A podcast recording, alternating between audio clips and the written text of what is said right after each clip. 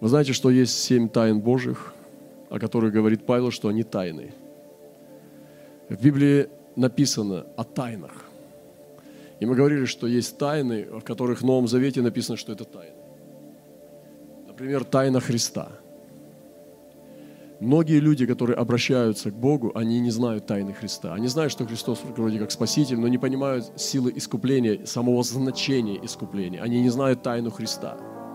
И Павел Апостол пишет такие слова, что мое разумение тайны Христовой, о которой я выше писал, то есть он знал тайну Христову, и, о которой, и он мог ее записать. Выше писал кратко. Можно еще и кратко записать, а можно подробно. Есть тайна воскресения. Говорю вам тайну, не все мы умрем, но все изменимся. Павел называет восхищение церкви тайной. Есть тайна Израиля, есть семь тайн Божьих. Мы сейчас я не буду об них всех говорить, но одна из тайн апостола Павла – это тайна Израиля.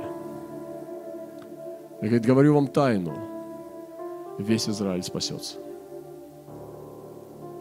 И он говорит об остатке и об Израиле. Это сложная тема. Мы сейчас не будем входить в нее глубоко, потому что ее надо учить. И я хочу, чтобы у нас э, ну, было учение об этом, потому что полнота апостольской церкви обязательно будет соединена с Израилем. Я хочу сказать вам знамение. Если церковь растет в апостольском, она обязательно будет иметь откровение об Израиле. Потому что без этого невозможно быть апостольской церковью. Писание говорит, Павел говорит Ефесянам, чтобы из обоих сделать одно. И он говорит о тайне, что один новый человек возможен только тогда, когда церковь из язычников и Израиль будут соединены. В одном новом человеке. И я хочу сказать, что одну вещь, которая коротко, у нас мало времени, я хочу сказать, что а, а, для того, чтобы быть Израилем духовным, не обязательно быть евреем.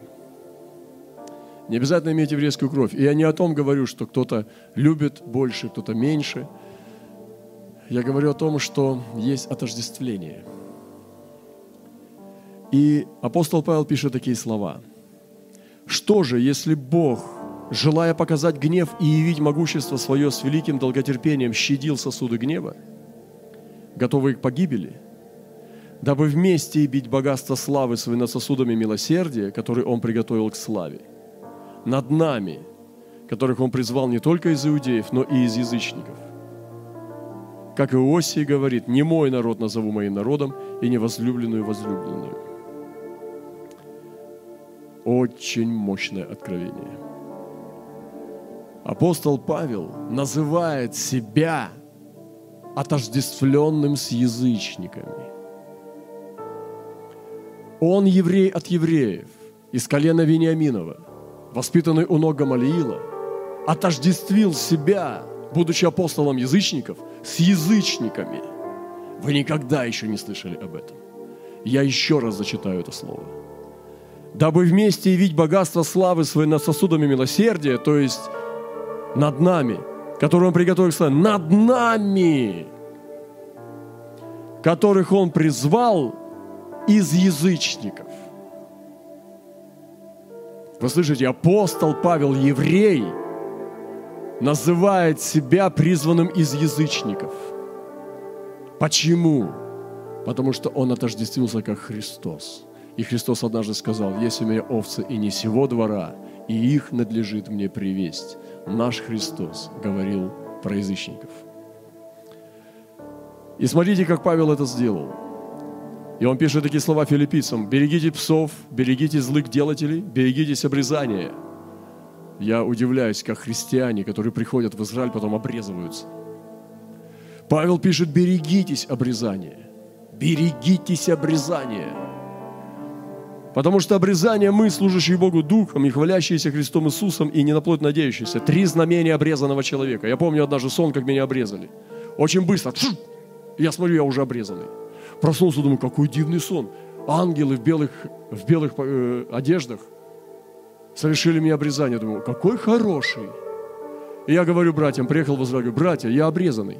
Вы многие не обрезанные. Потому что духовное обрезание имеет три знамения. Не на плоть надеющиеся, служащие Богу духом, а не образованием, не интеллектом и не душею. И хвалящиеся Христом Иисусом, а не своими достижениями. Это три знамения обрезанного духовного человека. Служащий Богу духом, хвалящийся Христом Иисусом и не на плоть надеющийся. Хотя я могу надеяться на плоть. Если кто другой думает надеяться на плоть, тем более я. Обрезанный восьмой день. Давайте считайте, загибайте пальцы. Из рода Израилева, колена Вениаминова, еврея от евреев, по учению фарисей, по ревности гонитель церкви Божией, по правде законной, непорочный. Но что для меня было преимуществом? Ради Христа я пошел тщетою.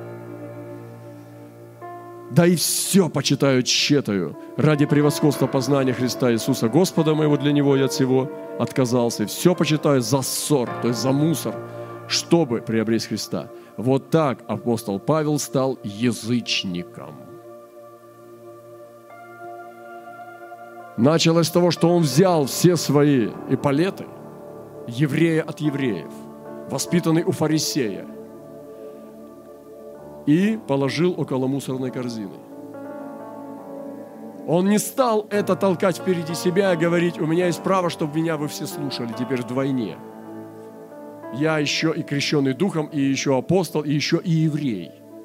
Он взял еврейство и положил около мусора. мусора. Вы слышите, я сейчас говорю, о, как сейчас все это жестко звучит. Положил здесь, почитайте, докажите мне по-другому. Я почитаю это за ссор. Еще раз повторяю. Смотрите, что было для меня преимуществом, о чем прочитал. Ради Христа почел тщетою. И он дальше, выше, где я выше прочитал. Дабы вместе вид богатства славы над сосудами милосердия, над нами, которых он призвал из язычников – апостол Павел пошел к язычникам и стал язычником, чтобы оттуда вывести язычников. Куда? Не в иудаизм, а ко Христу по чину Мелхиседека. Фу, я сделал это. Это серьезно. Я знаю, какой я гнев вызову у мессианских евреев. Послушайте, Павел еврей от евреев, стал апостолом язычников. И пока Израиль не смирится и не возбудит это в нем ревность, как написано в Писании, мы с вами не будем видеть пробужденный Израиль. Пока он будет в своей, в своей еврейской гордости, в своем еврействе возноситься над язычниками. Я был на одном собрании, говорит, там индейцы ходят. Я встал и вышел, потому что на таком собрании сидеть не буду. Это сумасшедшее, сумасшествие. Возноситься над народами мира, за который умер Христос. И сначала язычники, это как блудный сын. Написано, что если же падение их, падение Израиля, богатство миру, и оскудение их богатства язычникам, то есть сейчас вера оскудела в Израиле. Одна из самых атеистических стран мира – это Израиль атеисты, идеологи атеизма евреи. Карл Марс, Энгельс, Ницше – это евреи, идеологи атеизма. Сегодня среди академиков, среди нобелевских лауреатов очень много евреев, которые полностью отрицают существование Бога. Одна из самых атеистических наций мира – это евреи. Но это оскудение веры – но это изменится. Потому что в этом написано, Павел имел откровение, что они приткнулись, чтобы совсем пасть никак. Но от их падения спасение язычникам, чтобы возбудить в них ревность. Вот почему Господь перешел к язычникам. Чтобы поднять церковь, такая ревностная, горячая, любящая Христа, что эти увидят, что язычники любят Христа сильнее, чем они – что они поклоняются Богу, страдают за Бога, служат Богу сильнее, чем они, и это должно возбудить в них ревность. А мы что? Мы же народ обетований, мы же народ избранный. И так должно произойти возбуждение ревности. И вам говорю язычникам, как апостол язычников, видите, как он отождествился. И он не говорит, он не включает еврейство. Он говорит, какая это обрезание польза? Никакой. И он говорит, я апостол язычников, я прославляю служение мое. Не возбужу ли ревность в сродниках моих по плоти, и не спасу ли некоторых из них? И если отвержение их примирения мира, то что будет принятие, как не жизнь из мертвых? Все, я буду заканчивать. Есть четыре Израиля.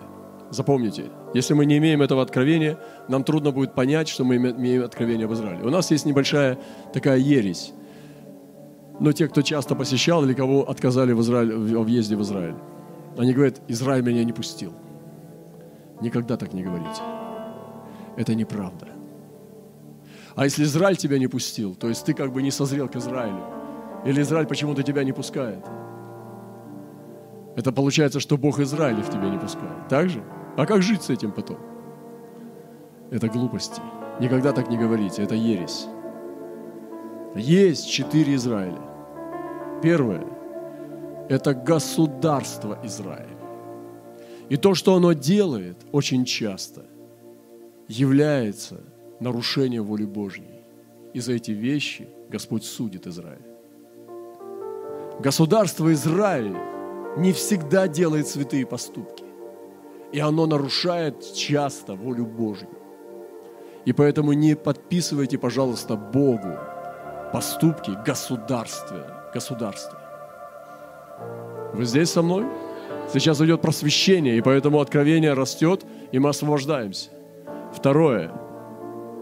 Народ еврейский, который даже в россияне, это тоже Израиль в Нью-Йорке, один из самых еврейских городов мира. Есть города, где живут десятки, сотни тысяч евреев. И Израиль в россияне больше, чем Израиль в израильской земле. И это есть Израиль. Потому что еврейский народ есть Израиль. Это второе измерение Израиля. Третий Израиль. Земля. Сама буквальная земля – это земля Израиля.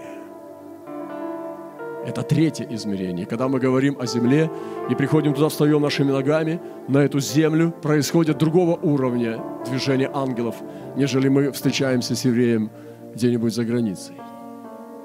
Поэтому очень важно тоже приезжать в Израиль, вставать своими ногами и благословлять землю с откровением об Израиле. И четвертое – это сияющий Сион. Это Израиль, евреи, которые приняли Мессию. Это мессианский Израиль.